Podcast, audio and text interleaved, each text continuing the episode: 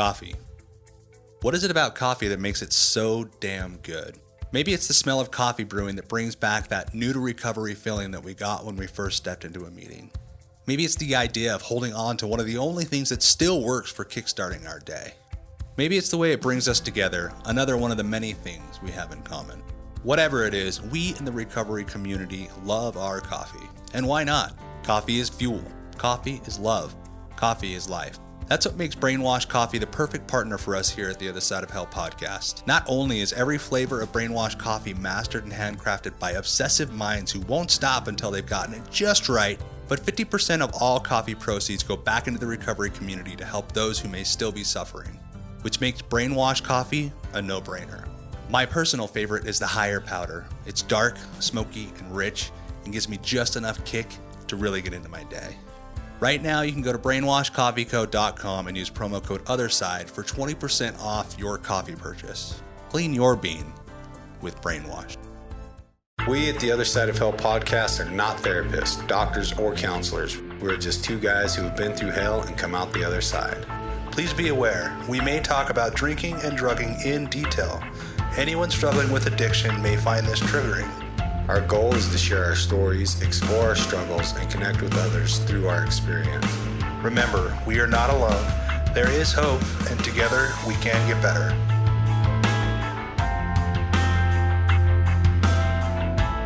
Hey, what's up, everybody? I am Cameron, And I'm Willie. and you are on the other side of hell. Pya pya.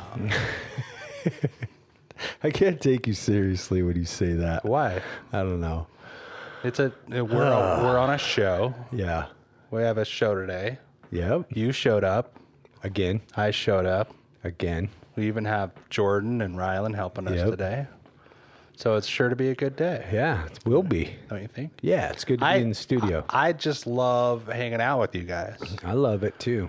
There's something about, you know, your attitude, Jordan's attitude, Rylan's attitude that really just makes me grateful to have good people in my life. yeah. Yeah, the, that the uh the company we keep, right?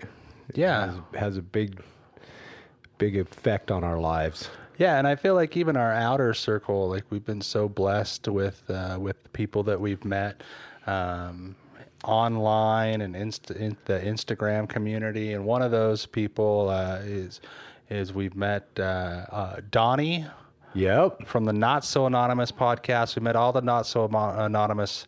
well, we met a couple of the Not So. Anonymous guys in Dylan and LA when we were out there. Yeah, Dylan and Donny were in LA for the Valor Rising event. and it was so cool to uh, to meet them and and uh, and we were able to get Donny's story. Yeah.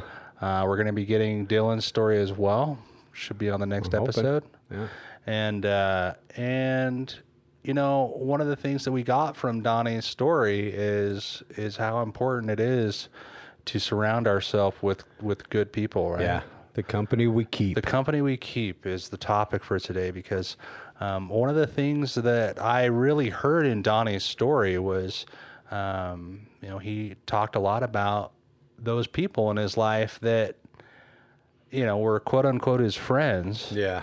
That uh, that that sort of kept feeding him drugs under the guise of other drugs that that uh, that eventually you know led him down led him to cross a lot of lines. Yeah. Almost died. Yeah. And More uh, than once. and I think it's it's just a testament, you know, like when we get sober, we have to change so many things and one of those things is the people that we surround Yeah. ourselves with. Yeah. Um, I know that you've had to make some hard choices. Um, I've had to make some hard choices, and I thought, you know, let's talk about that a little bit because when we're using and drinking, like we're under this spell um, that uh, that these people are our friends, that these people care about us. And I think when we get sober and we get down the road a ways, we're able to look at those situations and really have a different perspective. So let me ask you, Willie, um, have you? I know that uh, that you had some some friends in your world and and that you've had to sort of separate yourself from in sobriety. What what has that process been like for you? Uh, it's been a long process. That's for sure. You know, I don't. I don't want to. I don't want to claim that. Uh, uh, that that I didn't care about the people that I used and drank with, or or that they didn't care about me, because I I know that that there was some genuine love and and Right. and fun for that. We just we, we didn't know how to respect each other's lives. You know, we just didn't. You don't know how to out there when when I'm I'm drinking and using and and living in that selfish nature of the disease of alcoholism and drug addiction. Um, I don't know that I'm living in that selfishness. You know, I don't know that everything revolves around me so much, and and I can gain a lot of confidence and um, like quote unquote self esteem by by being a good friend. You Yeah. know, by being there for them, sharing my drugs, sharing my booze, Right. sharing my crimes, sharing my women, you know, um, because the era that I grew up in was kind of like uh, it ain't no fun if the homies can't have none kind of kind of era. And I found a place that that I fit in the streets you know Right. a- amongst other sick people that that found a place that they fit. And and we did we did gain camaraderie. However it wa it was like a uh, uh, a parasite if you will right? Like like we were slowly destroying each other through negative behavior. I wasn't any better to them than they were to me. And um, under the under the illusion of of love we're slowly killing each other putting ourselves in in dangerous situations you know? Like I don't know how many times we all drove drunk together or, or carried guns or got into fights or any of that stuff. And and you know looking back on it I can see that that that type of behavior isn't a great demonstration of love and respect you know even though at the time it seemed like it was Yeah. and so I like Donny you know I I had people telling me in my life you know you need to find a new set of friends but I I was also the guy they needed to find a new set of friends as well Right. and so the process came through a lot of of trauma and and trouble and pain and and discomfort and a lot of jail time. And um you know for me when I was 24 uh we were we were running the streets man. You know we had the we had it locked down. We were bringing dope up from Utah into Wyoming um and and quite a bit of it to be to be fair enough that there was a sting operation happening on me and my friends. Yeah. and and um, you know, push came to shove. Uh, people started getting busted. Everything was hot. We were all hot. Uh, there was there was no more hiding what we were doing. All the the authorities knew everything that we were doing. All the moves we were making. We were being highly watched, and we, you know, I didn't care. I, I didn't think what I was doing was that serious. But the sting operation came around, and and uh, you know, we we finally all got arrested. There was like twelve or thirteen of us that got arrested, and and within a couple weeks, there was three of us left in jail. Um, and what came out of that was that my girlfriend at the time wore a wire on me and my roommate, you know, and and I caught charges for conspiracy to deliver methamphetamines, and and you know that kind of kick started my recovery attempts. But you know, with with friends like that, Yeah. you know that was my girlfriend and and and close friends. Like everybody was rolling on everybody. And um eh, eh, i ended up you know being one of the three that ended up staying in jail for a long period of time and taking my time and and doing everything that i had to do to to appease the court and and all that. And and what i realized was that i don't want to be around people like that. You know, I had a completely different outlook on street mentality than the people that I was running with, and I didn't know that. And so when I went into treatment at 24, I found a new group of people that that spoke about the way that I was thinking, and it was the people in the rooms of recovery Yeah. you know and and even though it's been a really long process um, because that was that was almost 20 years ago now um, i've had to to trial and error and trial and error the people in my life you know Right. um, early on i wanted to believe that that i could hang out with people that are you know, drinking or using, but I found that I don't even like being around people that are drinking or using. Right. Like I have nothing in common with them.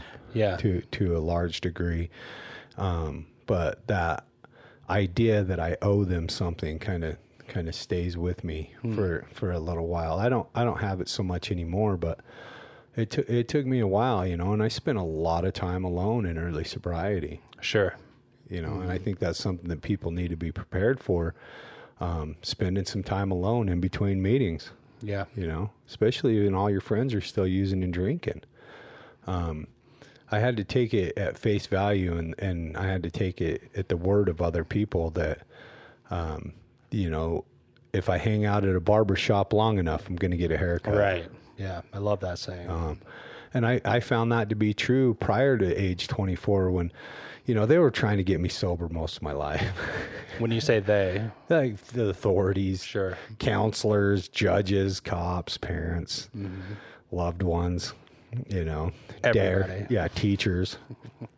Uh, they were all always trying to, you know, work on me and get me out of trouble. But, you know, I would, I, I would get into trouble. Like I got into trouble when I was 15 for robbing a bar. I, I went into juvie, and um, when I got out, uh, my intentions were well, but I went back to that same crowd and I thought, yeah, you know, I could probably, I could probably not use because I'm different.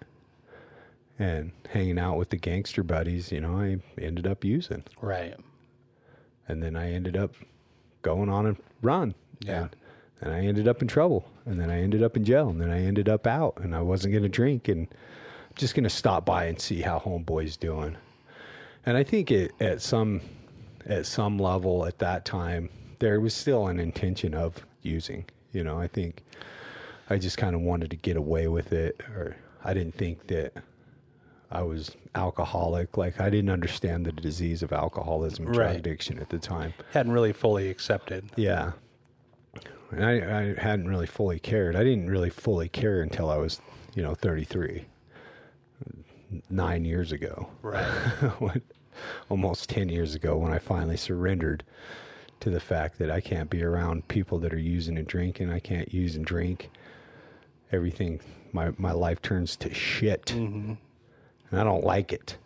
Yeah, well, I, I what I found interesting about what you just said is that first we have to accept within ourselves that we we cannot use and drink.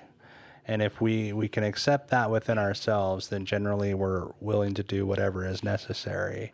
And I think the reason I mention that is because I think about my own journey. And when I had stopped drinking and using originally, I would still go and hang out with those people who did not share my desire to not drink or drug, right? Right. And uh, and they would drink and drug just like I had been, and and and it really like in retrospect and looking at it, it's like, come on, like I had to know like that's that's what I was going to end up doing, like putting myself in that situation, in that environment with those friends, like. I feel like on some sort of level, subconscious or not, like I knew that it was going to ultimately end up with me being drunk or high. Yeah. And that, you know, like the disease may have been, you know, steering me in that direction or whatever the case was. But when I truly found that I could not drink or drug, and I knew for a fact that that if I did take a drink or take a drug, that it was going to end up being, you know, God knows what before I, you know, would end up stopping again, then I knew that I couldn't put myself in those environments anymore. But it was like you said, like I had those people in my life who I had convinced myself I had, you know, a, a, a really good friendship with. And it's not to say like uh, that I that I didn't genuinely care about these individuals. It's just what I didn't realize at the time was how much our relationship was solely based on our common goal of getting fucked up. Getting loaded. Yeah, exactly. and uh, and so you know I did have those people that I did feel like I owed them something. Like, oh, I, well, I still want to hang out with you. Like, I like you. You're a good dude. Like, you know, and and uh, and plus, like, I don't know what else to do. Right? Like, Right. sometimes, like, that's the biggest hurdle that we have is like, okay, but if I don't do this, then what do I do? Which is which is why we're lucky enough, hopefully, to, to get into you know a program or have somebody who's been there that can tell us what to do. Well, you got to fucking go to AA, bro. You got to, you know, get into a program. You got to introduce yourself to people. That's one thing Donny talked about in his story was having a sponsor who said, introduce yourself to everybody at the meeting. Yeah. You know, and, uh, and I think that that's a part of it is like figuring out what not to do and then figuring out what we can do. Um, and, and it's been an interesting journey. Like I have one friend in particular who, um, you know, like I, I mean, he and I hung out every day, and um, and you know, I was convinced that we were just the best of friends, and um, and then I got sober, and he got sober too for a little bit, but then he ended up going back out, and and uh, it was difficult for me to know how to sort of navigate that, you know. But I knew that if I hung out with him like I had been, that it was going to result in me, you know, ending up in that situation that he was in, or before he had relapsed, and uh, and so, you know, eventually I just kind of had to to um, watch from the sidelines as he continued to sort of burn his life to the ground. And then, um, you know, at some point I did get together with him and, and it was in that moment that I realized just how much of our relationship was based on, you know, the, the using and drinking and, and that uh, we weren't the same people anymore. Right. He was kind of stuck in this negative void in space that is a result of, um, you know, just a dry drunk, if you will. Um, and, you know, and I was um, working a program and I had um, some good positive influences in my life. And, and so it was, you know, after that incident, I was like, oh, I don't, think I don't think you know like we're we need to hang out anymore. I didn't say that to him, but that that actually raises a good question. Is like, do we do we do we need to have conversations with these friends? Like, do we like is there some do we owe these people anything do we owe them at least a conversation an explanation um, hey man like uh, i'm trying to do this you're doing that like um, you know I, I don't know if i'm going to be able to hang around you anymore Yeah. um, what, what's been your experience with that I, I, it- it seems to happen organically. Yeah? know? I mean, yeah. Like when I when I was using and people were getting sober, I didn't want to be around them anyway. You Yeah. know? And and I think it goes both ways. Um, when I sh- when I show up and you're using, you're uncomfortable. Like that's just the way it is now. right Like, yeah it's true like there's this there's this weird um there's this weird shame that goes along especially at, at our age like like by the time if you've been using and drinking like me by the time you're in your late 30s 40s and 50s like you know you got a fucking problem Right. right like like you know that and when you see see a guy like me or a guy like Donny or yourself that that's sober now that you used to compare yourself to and be like fuck as long as I never get as bad as Willie and all of a sudden Willie's sober Yeah. and shows up and you're drunk it, it's like you know I felt it off of so many people Sure. and and, and even though I show up with with genuine compassion for the alcoholic because I you know as far as my sobriety goes it's no respecter of men. Like my my my res- my sobriety wants the people I used to use with to get sober every bit as much as as a stranger that I've never met. Like like I want people to have this Yeah. you know? And and a lot of times you know it's just too close. And so I found that that it happens organically for the most part, but there there has been a few people in my life that um, as they relapsed and tried to hide it from me, that I've that I've had to have that conversation of, look, everything that you're doing points towards your using. Like I'm not stupid. You know, are you using? And if the answer is which has never been yes, but eventually it turns out that it is yes, right? Through whether they go back to jail or end up back in treatment or they finally admit that they've been using. Um, you know, I, I have to say, like, I don't hang out with people that are using today. Like, I'll go to a meeting with you, but we're not going to go shoot pool, Right. Or any of that because what what if what if it triggers me, Right. Like, like all of a sudden, all of a sudden we're out and they they're having a, a drink again and the ism takes over because I'm not immune to it Right. Right. Right. you know i have a lot to lose today so i've had to let some people go you know people that i put invested a lot of time in uh, trying to help them and and it's just not their time you know and the, the shitty the, the shittiest part about all of that for me personally is that for those people that i've invested time in that didn't get sober, I can't help but have a resentment against them. And then I have to go and I have to go through the process. I have to I have to put their name on paper, what what they did, you know, because what happens with the resentment is is that we relive the feeling of what they did to us. Right. That's what a, that's what a resentment is. Um, and and we're never mad at the people.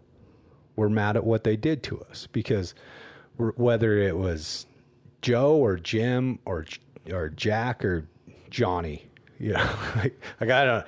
Those are just names I'm throwing out there. But but if if Joe did the same thing to me that Johnny did, I would have the same reaction. So that goes and it shows that it's not the person, it's the action, right? Right. And then I relive that feeling over and over again. I internalize it, and then all of a sudden I'm in that negative thinking. The disease is taking over. I'm I'm living in that resentment, that fear, that anger. I'm, I'm, and- and eventually, like if, if, if I do that long enough, then you know, a drink's going to sound good, and it all comes from a place of good intention. And so, like when I, when I do have to go through that, I have to go to work on this stuff so that I don't end up being sicker than the person I was trying to help. Hmm. You know, it's just the- it's just the way it is. But I don't think that you need to have a conversation with with everybody. I don't think you need to go down to the to the bar that you sat at for the last twenty years and tell Sally the bartender, you know, Sally, it's been nice knowing you, but I'm I'm not going to be around for a while.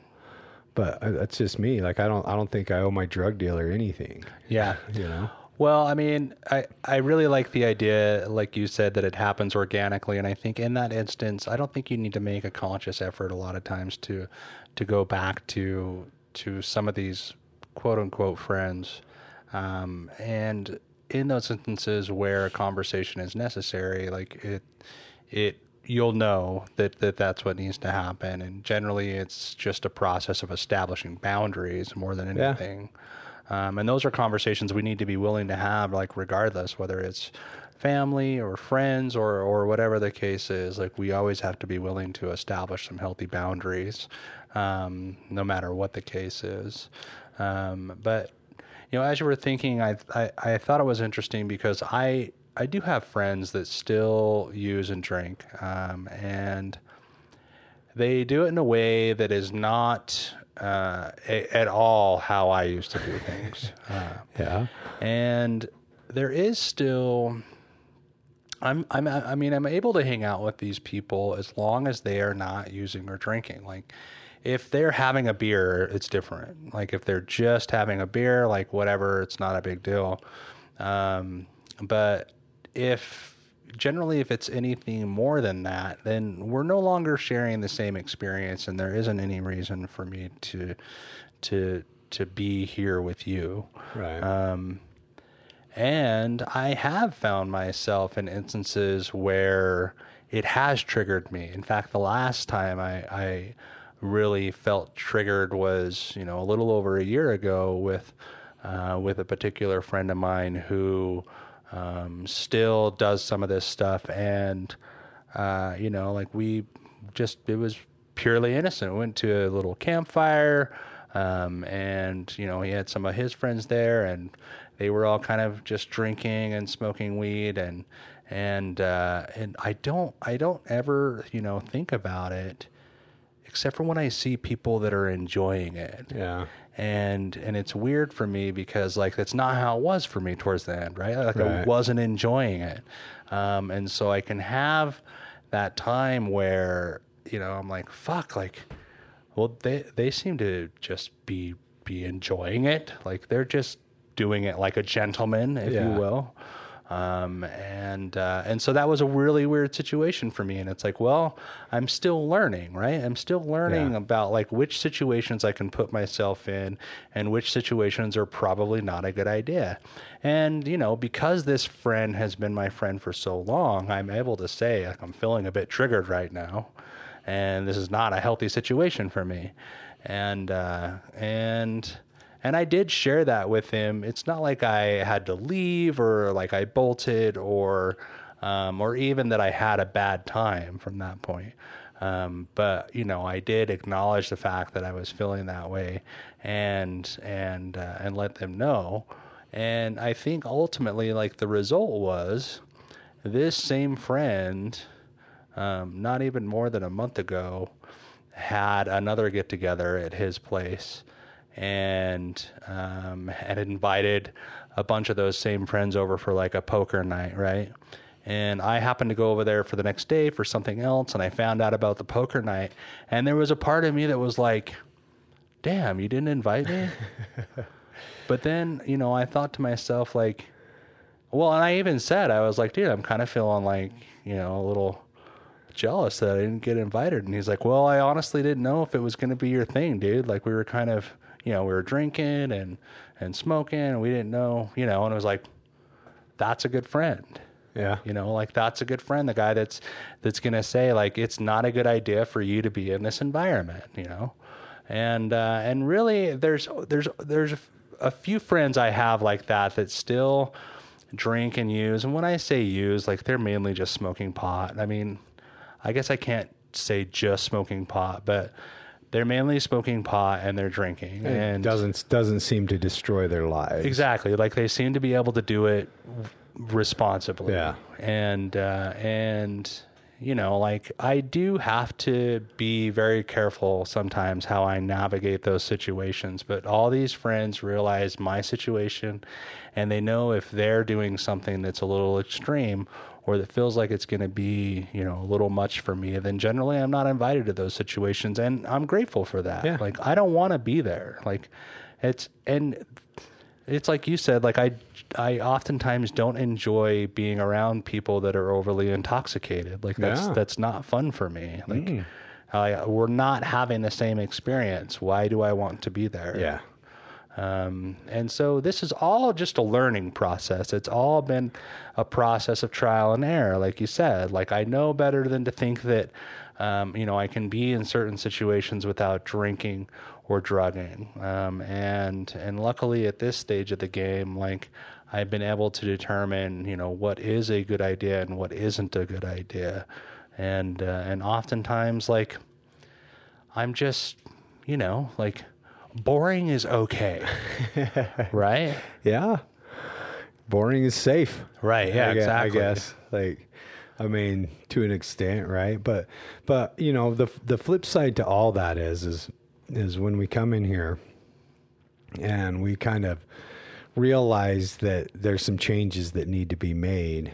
Um fortunately we're able to find new connections Right. know? Uh, uh, and and had i not come here you know like like i do have friends now that are also in sobriety and that's that's pretty much who i hang out with 99% of the time um, through a lot of like what you were saying that trial and error i have more in common with the person in recovery than I do with the occasional drinker, the the the once in a while user, the alcoholic on Absolutely. the, the practicing alcoholic, and and and with enough time and practice and program, I'm able to either do stuff by myself where I'm okay with it, um, or find sober events like you know our buddy Jake. Uh, you, you know we we go to a lot of concerts together where there's abundant amount of people using and drinking all over the place, Right. but but we're there together sober, doing this concert stuff, you know, and or going to events like we did um, with Valor, where everybody there was sober, and and, and the the goal was to have fun and sobriety. Um, and and the connections that I've gained um, on this side of the table Right. are are so much more genuine because like like I talk so much more openly with the people in sobriety because you know now we're talking about our illness and the solution to that you know? We're not so much talking about the the money property or prestige that comes along with with my ego when I'm on that side of the table. Yeah. over here it's a it's a much more spiritual and um meaningful relationship. And so that doesn't come without work, but Right. it does come with a lot of worth, you know? And so, uh, being able to, I don't, you know, I've heard it said so many times, like, like we don't close one door without another door opening, you know? Um, there was a time that I thought more was better. I thought, oh man, if I had, if I had everybody like me and I had all these friends, it would be better. But but now it's it's more like the quality of my friendships are what matter. To me, Right, know? right. If if I can die with five close friends, um, then then I would say I, am dying a success. You know, so so there is you know that that old way of being a friend and, and having associations and then there's the way that I have it now and and they're they're night and day but they they both kind of have the same goal in mind for me to feel wanted for me to feel important to for me to feel heard and for me to feel useful. And if I have those things right then then I'm able to give that back to the other people and hopefully I can make somebody else that that I care about feel heard and feel wanted and feel valued and feel important through you know my sharing of, of my experience with them and you know just having having some life together mm-hmm. kind of stuff Yeah, well, and and I I agree. Like when when I'm hanging out with somebody who's sober, um, because you know I've been fortunate enough to make some really great friends in sobriety as well, um, and and a lot of times when I'm hanging out with these people, I don't I don't think about the fact that we're not drinking. I don't think about the fact that we're not using drugs. Um, I think about the fact that we are here together and we are both people who um, have been through uh, hell and have come out the other side, and and that we are here sharing this experience together.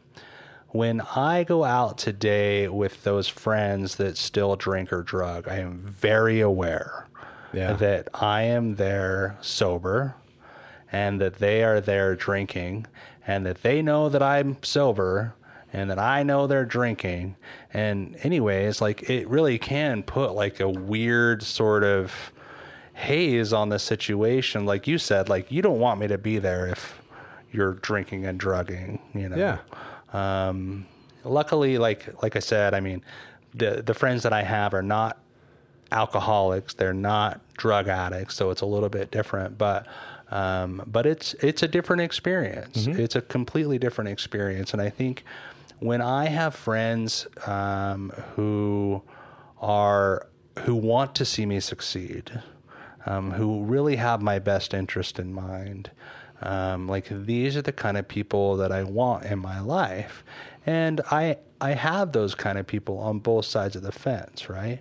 Like I have those people who are sober, who continue to work on themselves, and then I have those people who are not alcoholic and not um, addicts who have the occasional drink, who again still want to see me succeed, and so like that's what's important to me um, in in a friendship is like somebody that wants to know me on a very deep level, somebody who's not afraid to um, open up to me as well, and who has my best interest in mind.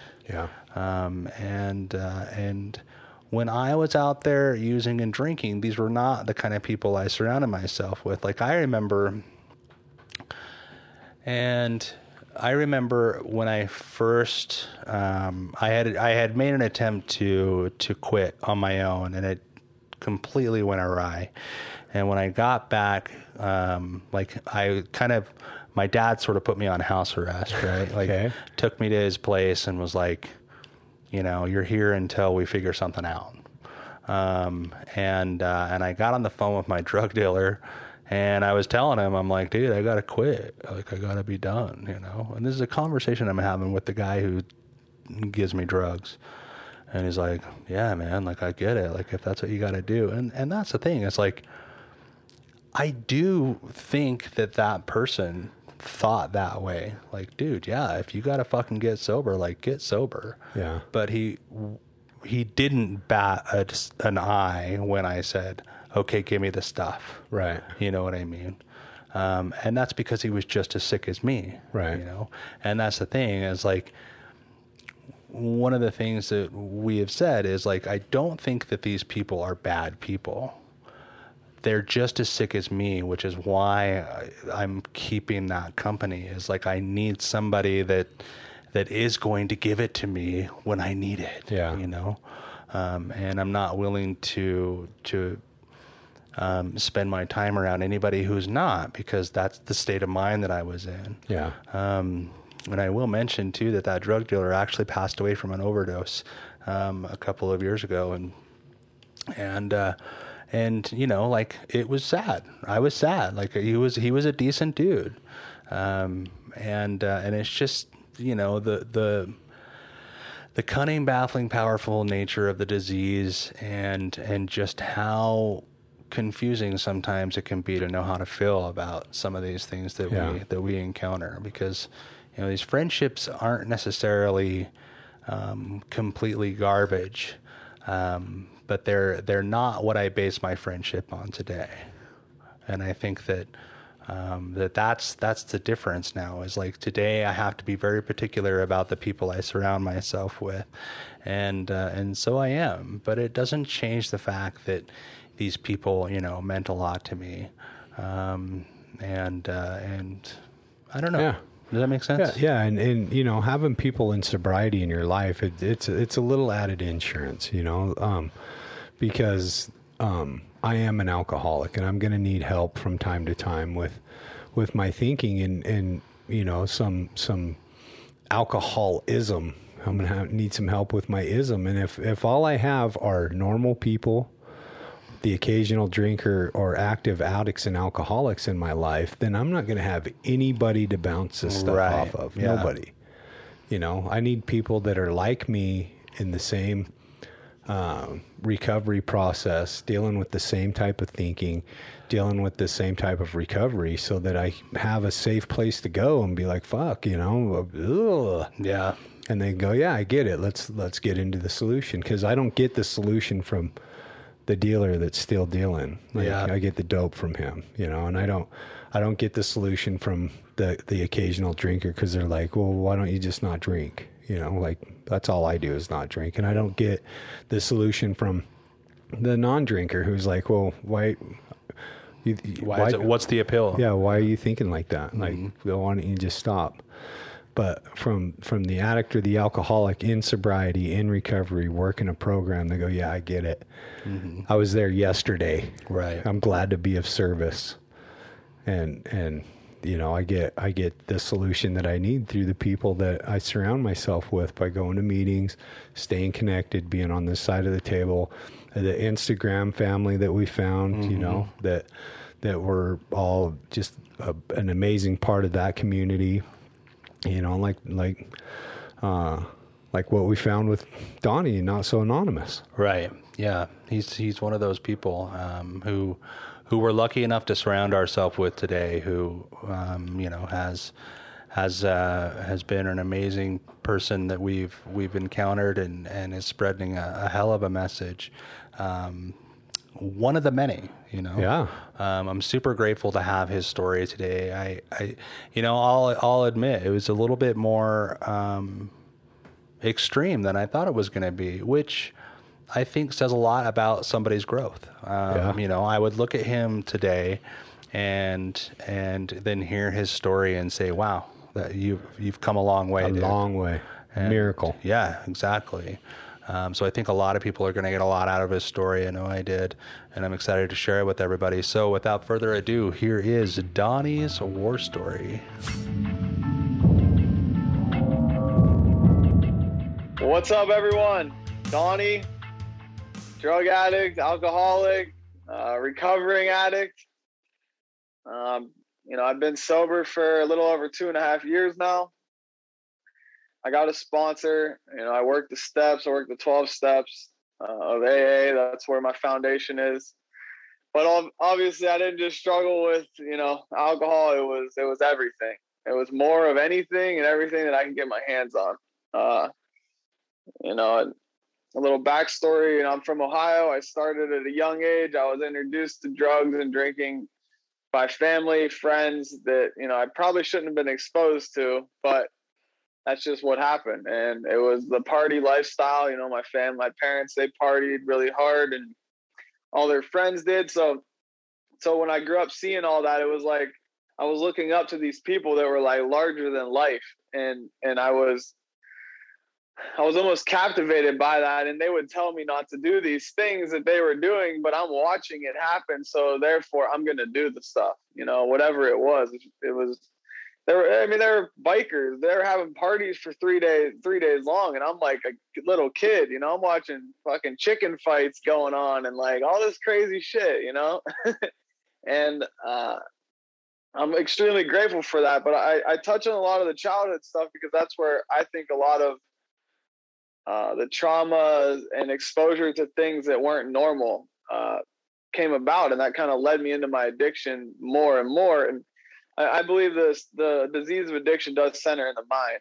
You know, that's exactly where where it is. Whether whether we were born into some environment that we were exposed to things, or, or whether we weren't, it's still we have an addict mindset, or I do at least. And so growing up, it was weird, man. Like being being around all that stuff, and and I had an older sister, and she was older. Her friends were older than her by like three or four years. So I'm, you know, I'm 12 years old, hanging out with people that are, you know, high school or graduated, and they're smoking weed. I'm getting high with them, and next thing I know, I'm doing cocaine by the time I'm in sixth grade. Uh, and then I, you know, I started growing weed, and I and I was around family businesses too, so I I kind of knew my first job, I was 12. So I kind of knew that I had to work to maintain or, or to provide for myself because that was just what was ingrained in me. Like I work hard and I play harder. That's just what the, the mindset that I was raised around, you know, from my dad, my uncles, my, my grandfather, all that, you know, they had all businesses and they were,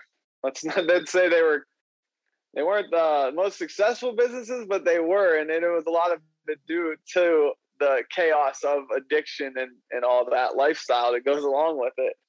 And but anyways, I started so I started growing weed, right? And and I thought that helped me maintain my addiction.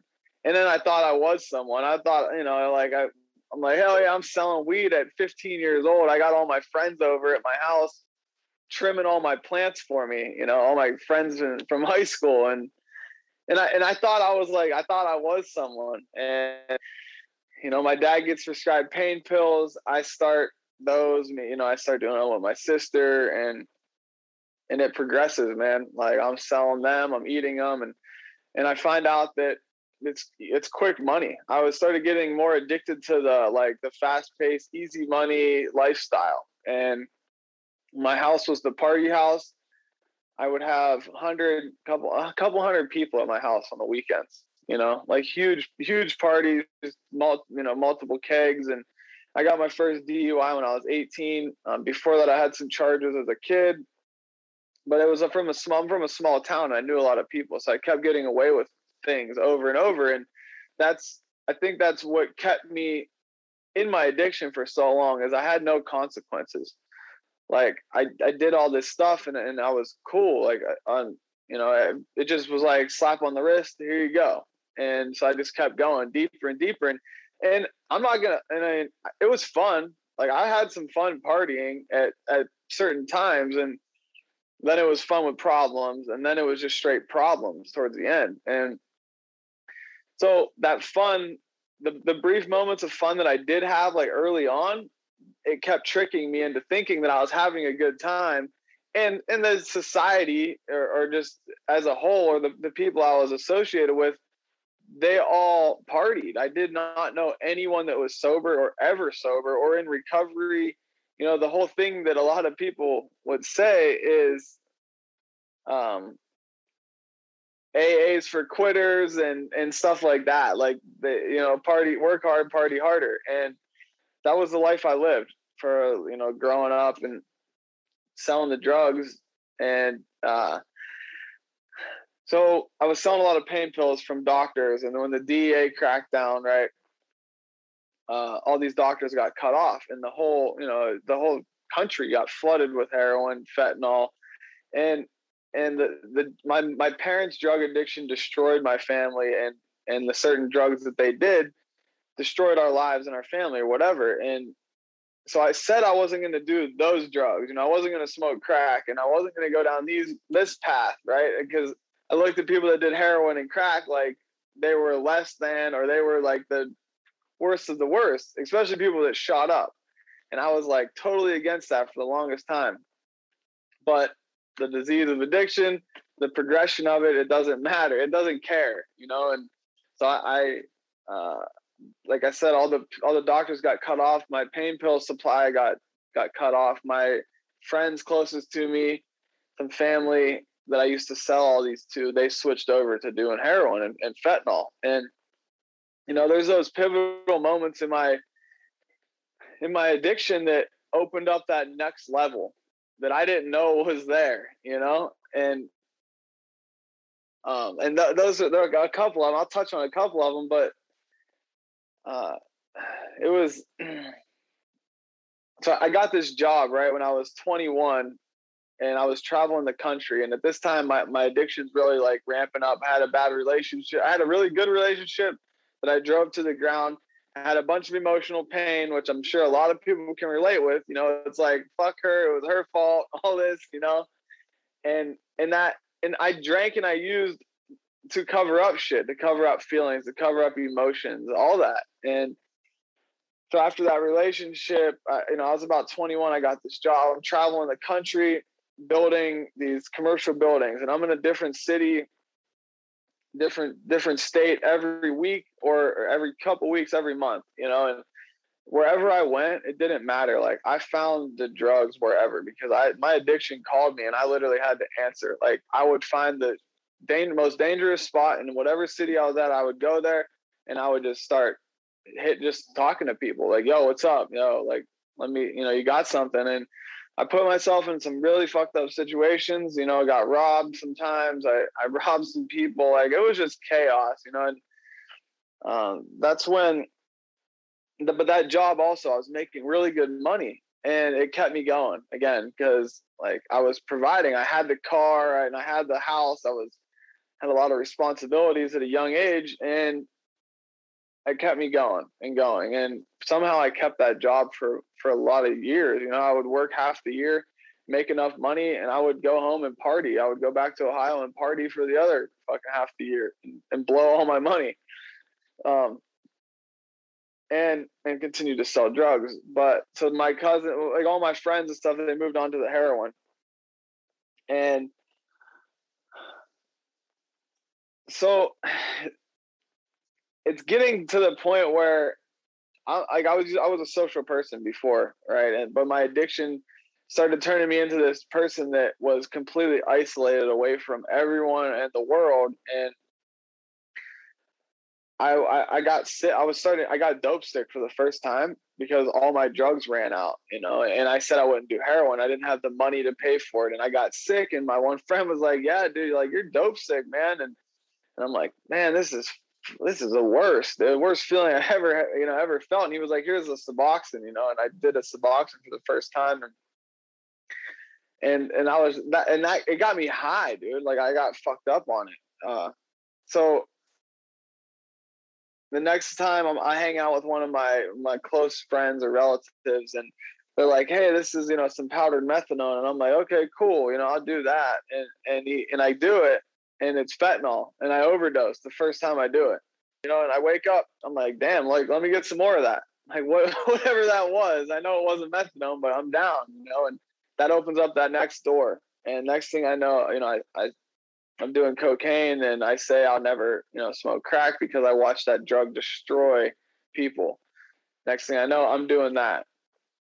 Next thing I know, you know, and the and I I talk about the law of association. You know, people used to joke with me and they'd be like, "Yo, you need to pick better friends." Like my some of my family members would be like, "You need to pick better friends." You, they kept telling me that over and over, and I was like, I didn't fucking understand what they were saying because I was so caught up in it. I thought like they were all all good people, you know. And this one dude gives me meth for the first time. He tells me it's cocaine, and that and I'll never forget those pivotal moments when I tried that drug because it unleashed and an, that next animal inside of me, and it just boom like set off the the addiction even more. And so like I get uh I get some charges or I get caught with some drugs. I fall asleep in my car. The cops, and this is like my one of my first times that I really had some serious charges against me. I have a bunch of drugs on my lap that I'm literally going to sell, but I fell asleep. I fell out before I even made the transaction. And so I have a bunch of charges against me, felonies, and they're like, you know, go to treatment and get sober, do the, this, this, and this, and you're probably going to get the charges dropped from felonies to misdemeanors. And I'm like, okay, like I don't want no felonies on my record, so I'm going to listen to these people. And this was my my first introduction to sobriety, recovery, detox, rehab, any of that. Because, like I said, my normal was party hard. So I go into this treatment center. I detox, and this is the first time I've ever detoxed off of all the drugs that I've been doing since I was 12 years old. So now I am 25. So this is like a, you know, 10, 13 year run or so of me like never being any somewhat sober. So I don't even know who I am. I literally sleep the whole time in detox, like not sleep, but just in the bed, like dying. You know, I couldn't even get out of the bed for the for the detox. And then I go to the residential after that because that's what they suggested I do. I go to the residential. It's in the hood, like the house that we stayed in. There was trap houses on both sides. They're throwing drugs over the fence to everyone in the rehab, and every, this kid overdoses in there. Like this was not the best place to get sober, but I but I did. I stayed sober because I had those consequences on my back and that was always in my mind i was like i don't want to go to prison i don't i like my freedom too much to do that and that was the first experience that i had uh, with like a, a or a fellowship with other people and the first time that i learned anything about addiction and how how my addiction how my mind was was set up like why i was doing the things i was doing and it was like light bulbs going off like one after another, you know, and I start reading, I actually start listening, but deep down I'm just like I just need to get rid of the drugs. I'm not an alcoholic. Like I was never an alcoholic even though I had multiple DUIs already and plenty of blackouts, all that. I just thought I needed to get rid of the heroin and the crack and I'd be good. So I, I'm in that treatment center. I'm learning a lot of stuff, but I still haven't surrendered at all. Like to this to the fact that I'm an addict. I couldn't even I wouldn't even say that I was an addict or an alcoholic. I just was there, and I was like, yeah, I mean, I can relate. Yeah, you know, I did that, I did this, I did that, but I'm not an addict. I'm not an alcoholic. I can control my my consumption. You know, I just need a break from it. So I, I a guy comes in, you know, he does H and I. And this was the first time I heard like a grown man literally talk about how fucked up he was and, and got emotional in front of a crowd of 50 or 60 people. And I was just like, this was unreal to me. I've never seen this happen before because I, you know, the people I was I grew up around was they were hardcore. Like they were like, handle your shit. You know, don't be a bitch. Don't cry. Don't show emotion. Like, fucking man up. So I, I that's and that I kept this facade on for the longest time. Like I had this mask on. Like I had to be some hard ass. But deep down inside, I was just falling apart every day. Like I was just dying inside. When I hear this guy speak at the rehab uh, I'm like, damn, dude. Like it was one, you know, one of those spiritual experiences or spiritual moments in your life of like uh, an awakening, you know. And, and I experienced that. I went up to the guy, I said, "Hey, And I, I want to thank you for sharing all that. You know, I like I thought I was the only one. you know, I thought I was unique. And so we hit it off. We started talking and like I gave him my number and I told him I was getting out. So I stayed sober that whole time, 45 days altogether with 30 day residential detox. I get out. This guy, I don't have a car, I don't have a license because I destroyed all that. I gave it all away. He comes and picks me up every day, takes me to meetings. One thing he did for me, he said, I want you to go up and introduce yourself to all these people at this meeting. And these are like big meetings, 100 people. Like they're they're big, you know, and I don't even know who I am as a person. I'm filled with fear, anxiety. I'm nervous as fuck. I'm I'm sweating. Um, I'm still withdraw. I'm still like not physically okay. Even after 30, 40 days, I'm still like sketchy. I'm like, you know, I'm like the the stray dog out on the street that's like scared of every little thing.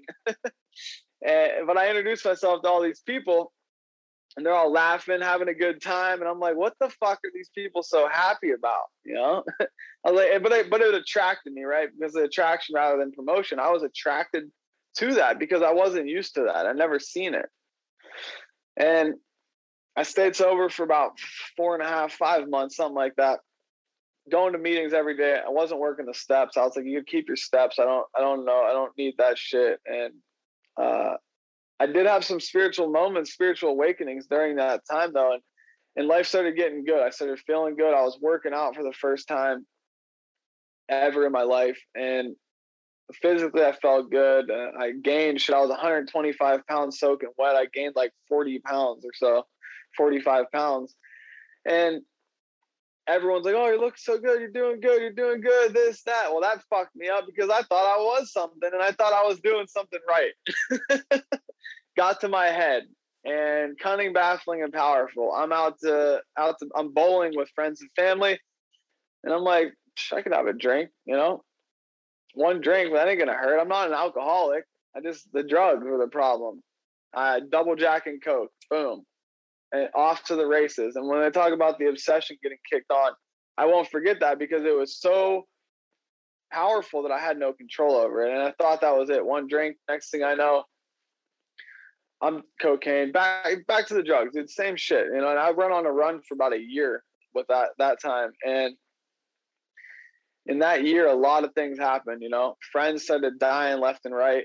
Uh, two of my best friends, the one that got me working out, another one that I grew up with. Both of them I grew up with, and the power of the addiction, right? I'm and they're both they're both in their 20s. We're like 25, 26, 27.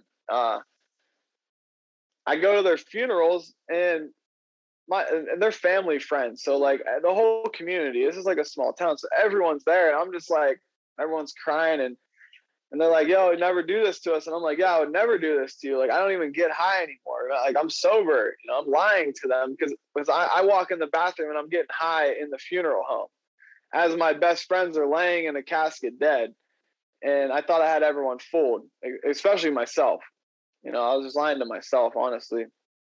Uh, overdose. I, you know, I leave their funeral. I overdose not too long after. One thing after another: car accidents, uh, the, the chaos, the insanity of the addiction.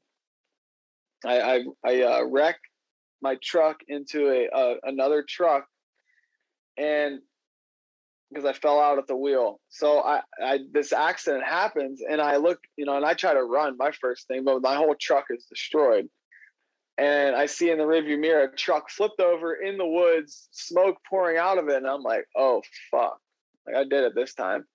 I jumped out of the truck. I had my crack pipe, all my pills in like a container. I throw all that off into the woods, and I run to this truck to see like if these people are okay. And by this time, the bystanders are all coming out, like you know, and and and we look into the truck, and there's a guy driving, and then there's three little kids like in their car seats in the back you know, crying upside down. And so we all start, you know, we pull the guy out, we get the kids out, all this stuff. Thank God everyone was okay. But you think that would have woke me up. But no, and I didn't get a DUI. Like I lied, I manipulated, I, I, I knew people, I got out of it. I just got some, you know, slaps on the wrist. You think something like that would wake me up, and it didn't. I keep going. My family at this point, they're like, I'm done. They're cutting me off, and I'm like, okay. Like, so I go back to treatment again. Same thing stay sober for four or five months.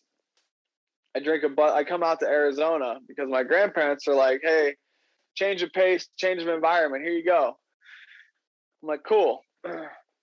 come out here. A friend of mine from Ohio lives here. I drink a Bud Light Lime, back off to the races again. You know, that obsession is so powerful when they say one it's done, dude. And that's like the powerlessness for me is I don't know what happens. If I pick up one drink, I can say I might die. I can say I might end up in prison. I could say I might end up back in treatment, or I might go on for the next 10 years destroying everything in my path. Or I don't know what happens. Like that's the fucking thing with it. It's like I'm gambling with my life if I pick up one drink and I don't I don't want to gamble that anymore because I like I seriously don't know what's to happen.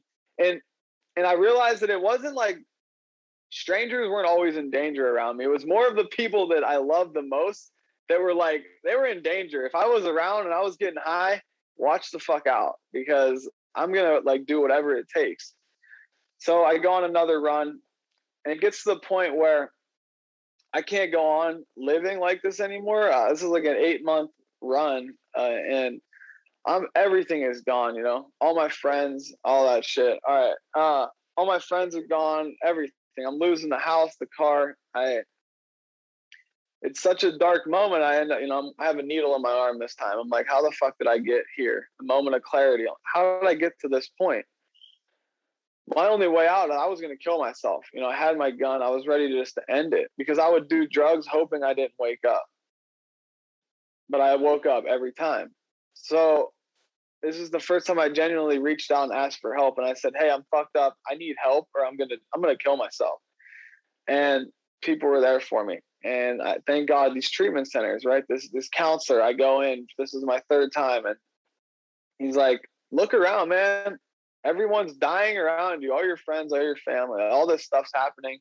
Wake up, dude. Like you have all this potential and you're fucking wasting it it's like it was basically like him smacking me in the face without him smacking me in the face. So I go through that treatment center and I make a decision, dude. In that treatment center, I was like, I am done with this life, and I will, and I like every ounce, everything in me. I was like, I'm done. I, I can't go on living like this anymore. So that was the, the day I decided to like actually take the program serious. Uh, I got out, I came out to Arizona again, walked into the rooms, and I took that same same tool that that guy, that first sponsor I ever had, gave me. I went up to a bunch of strangers that I never met in my life. I said, Hey, I'm Donny. I'm new. I got 45, 50 days sober. I'm fucked up. Like, what do I do? Like, I just need some help, you know? But that vulnerability and that honesty with those strangers opened up the doors for me in my recovery. And now I have relationships with those same people over two and a half years later. And, and some of the best friends I've ever had in my life. Like my life has completely changed from recovery. And that's when and, and the true miracles happened when I surrendered to someone else's way and I said, "Okay, I'll try your steps because obviously the past two times didn't work for me. So I'm to do these steps." And thank God my you know my first mentor first sponsor that I got, he's you know 85, 30 years of sobriety, and this guy beat the he beat step one into my mind and made me read it over and over until I internalized it so much, and that's part of my daily practice is step one, two, and three every day. And then the real the real stuff started happening after four and five. You know, someone explained to me because I'm I'm slacking on this. I'm a procrastinator, right? One of my character defects. I'm on the I'm in the the the road to doing the same thing I did before. And some guy said, Hey, he said, I never seen anyone die from doing a four step, but I've seen a lot of people die from not doing a four step. And that shit hit me hard. And I was like, damn, all right. So that opened my mind up and I did it. And I and I was overthinking it the whole time. But once I did that, the release from all that trauma, all the fears, all that baggage that I was carrying for so long was finally lifting from me and I was seeing the patterns of over and over and over that I was living in. And and to, to see a pattern or to change something, I must see it first before I can actually change it. And and and I did that. And and I I kept going to meetings every day, meeting after meeting. And I changed my my my the law of association. I changed my environment. I changed my thoughts. I changed my circle of people, and my life completely changed. You know, one literally one day at a time. Um, I could go into a lot. You know, like the the brothers that I've met in the program, they got my back. No matter what happens, they have my back, and they don't expect anything in return. I never had that before, and that is one of the the crucial parts of this is the connection with other people in the program. So this is possible for anyone, man. Like, you know, if you if you get out of treatment or you're in treatment, like it's a miracle that you made it into treatment first of all because not so many people are lucky enough to even make it into the seat that we got you know we paid we paid a lot of shit a lot of relationships a lot of stuff to get into that seat you know we fucking earned it for sure but a lot of people don't you know I, i've lost a lot of people in my recovery as well so don't take it for granted. You know, that's what they told me. Don't don't take this opportunity that you've been blessed with at a second chance at life. Don't waste it. And and I so I, I live by that every day. I'm like, okay, I've been blessed with this opportunity. I'm I'm gonna utilize it. What am I gonna do with it? And I can promise you gratitude, the practice of gratitude will get you through the beginning of your recovery, the the hard parts of your recovery, when I focus on all the good things and the small little things, just my health alone is something to be grateful for. And that will pull me out of any funk, any depression, any anxiety when I focus on the little things that I have right in front of me. You know, and I and I want to share this one experience that I had and, and I'll wrap it up because this was a whole perspective shift on gratitude for me and how how lucky I was.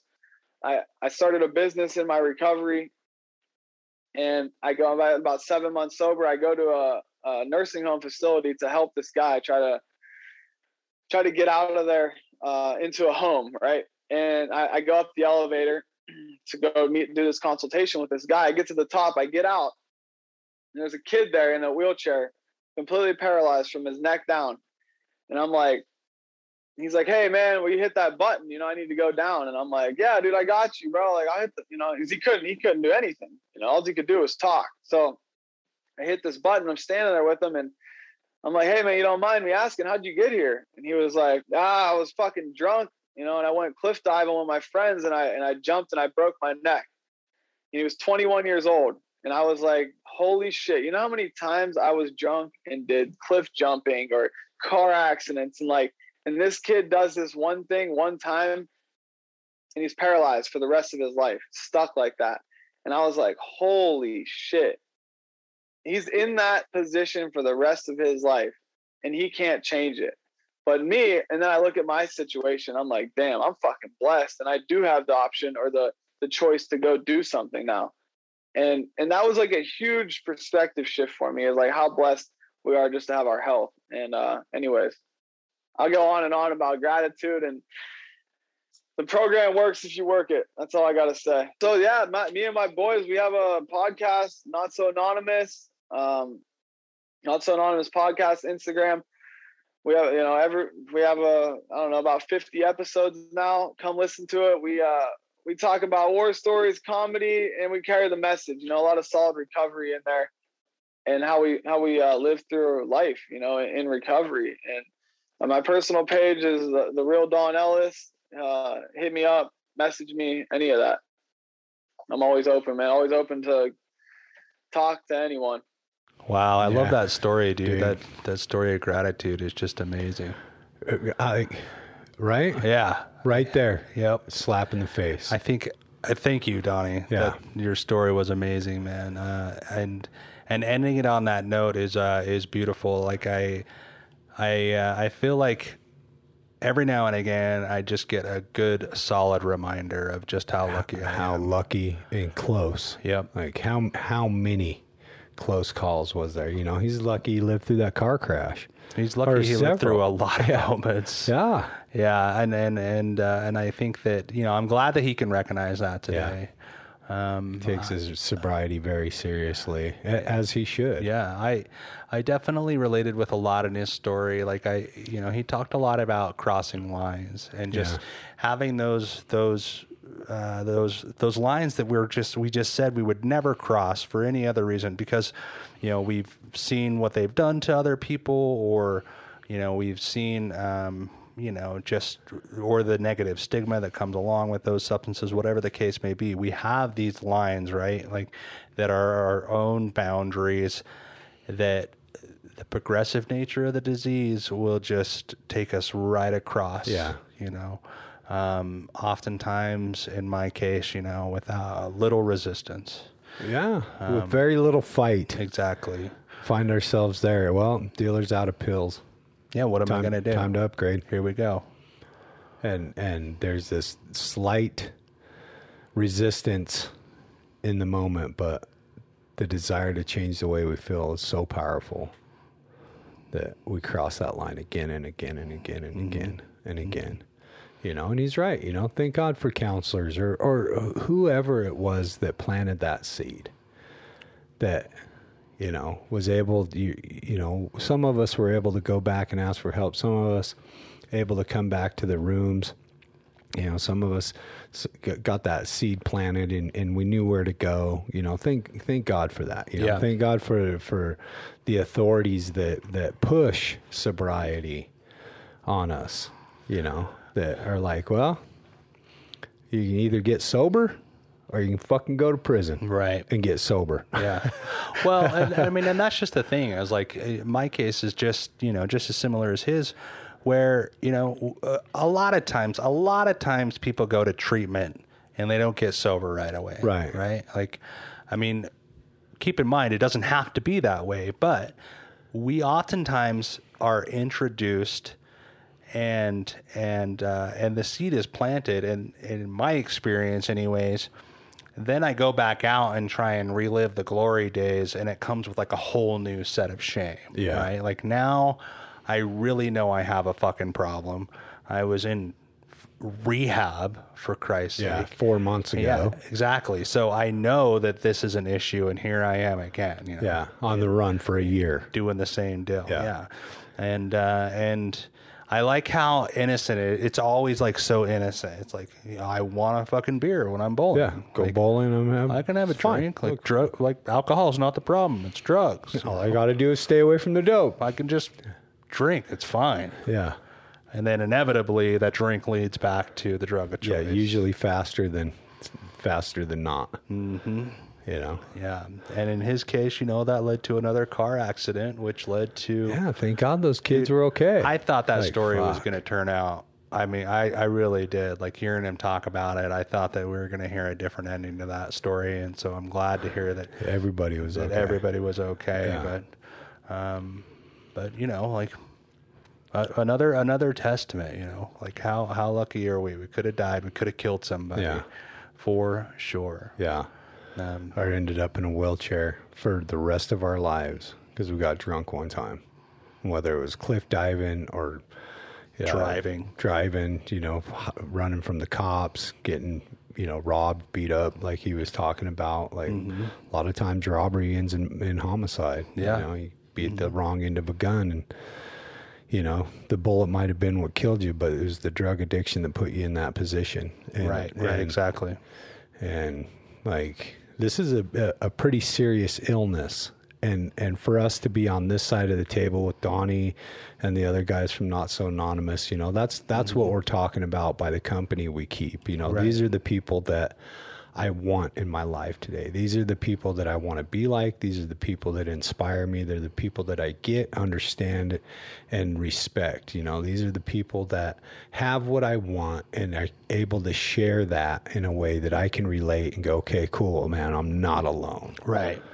I'm so grateful for this. Yeah, and I need that. I need to know I'm not alone. I need to know that I'm not the only one who thinks this way. Yeah. I need to, to know that I'm not the only one that's had this set of problems, that's had these experiences, that's had friends like that, right? Yeah. I need to know that that that I'm that I'm not alone. And and I get that through these interactions with these people, through people that we've met in the rooms, on the podcast, like however that is, I get those relationships today.